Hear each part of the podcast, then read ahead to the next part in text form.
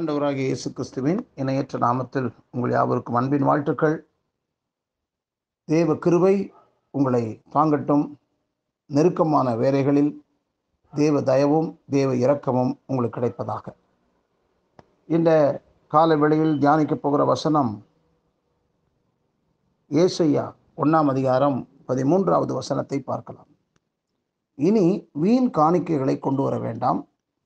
தூபம் காட்டுதல் எனக்கு அருவருப்பாய் இருக்கிறது.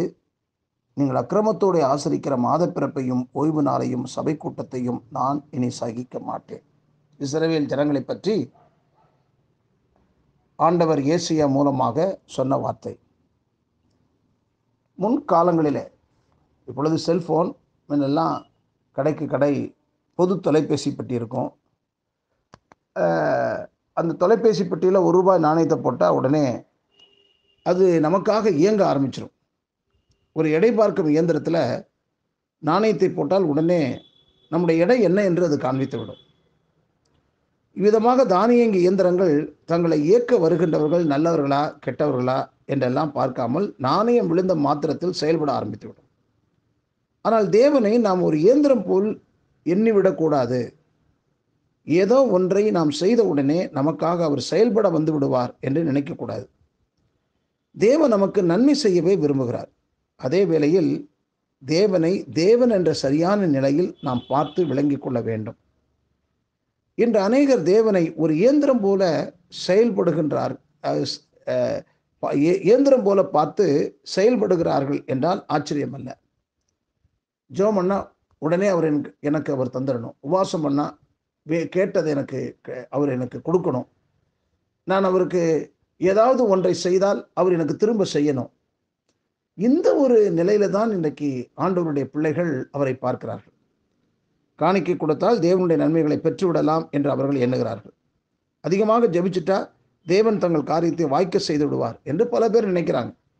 உபாசம் இருந்தால் அது பொறுத்தனை செய்து ஜெபித்தால் தாங்கள் விரும்பியதை பெற்றுவிடலாம் என்று அநேக கடவுளுடைய பிள்ளைகள் அப்படி நம்புகிறாங்க ஆனால் நாம் எதை செய்கிறோம் என்பதை விட நாம் எப்படி இருக்கிறோம் என்பதைத்தான் தேவன் முதலாவது கவனிக்கிறார் என்பதை நிறைய கடவுளுடைய பிள்ளைகள் அறியாமல் இருக்கிறார்கள்.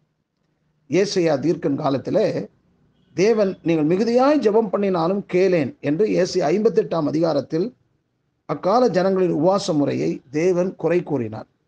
மல்கியா தீர்க்கதரிசியின் வழியாக தேவன் அக்கால இஸ்ரவேல் ஜனங்களை பார்த்து உங்கள் கையில் உள்ள காணிக்கை எனக்கு உகந்ததல்ல என்ற மல்கியா ஒன்று பத்தில் எழுதப்பட்டிருக்கிறது. ஏன் அவ்விதம் கூறினார்? அவர்கள் கர்த்தருக்கு முன்பாக எப்படி வாழ வேண்டும் என்பதற்கு பதிலாக போதிய கவனம் செலுத்தாமல் ஜெபம் உபவாசம் காணிக்க வழியாக தேவனுடைய ஆசீர்வாதங்களை பெற அவர்கள் விரும்பினார்கள். அந்த அணுகுமுறையை தேவன் விரும்பவில்லை.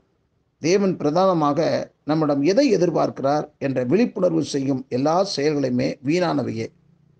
உங்கள் நமது காணிக்கையும் ஜபமும் உவாசமும் யாவையும் தேவன் விரும்புகிறார் என்பது ஒரு பக்கம் ஒரு சைட் ஆனால் முதலாவது நமது வாழ்க்கை அவர் விரும்பத்தக்க நிலையில் இருக்க வேண்டும். நமது இதயம் தேவன் தங்குவதற்கேற்ற தகுதியை அது பெற்றிருக்க வேண்டும். ஏன்னா ஒன்று குருந்தியரில் வாசிக்கிறோம் நீங்கள் தேவனுடைய ஆலயமாக இருக்கிறீர்கள் என்ற வார்த்தையை அங்கே நம்ம கவனிக்கிறோமே. அப்ப தேவன் தங்கும் ஆலயம். தேவனுக்கு தேவன் விருப்பமானதை செய்யத்தக்கதான மனிதர்களாக மாறணும். நாம் வெறும் பக்திக்குரிய காரியங்களிலே ஈடுபட்டு தேவன் விரும்புகிற அந்த கீழ்ப்படிதல் நமக்கு இல்லாவிட்டால் அது வீண் என்று சொல்லுகிறார். இனி காணிக்கைகளை கொண்டு வர வேண்டாம். உங்களுடைய மாத பிறப்பை நான் அருவருக்கிறேன். என்பது எத்தனை ஒரு வேதனையான ஒரு ஆண்டவர் அவர் சொல்லுகிற அந்த வார்த்தை எத்தனை வேதனைக்குரிய ஒரு அனுபவம்?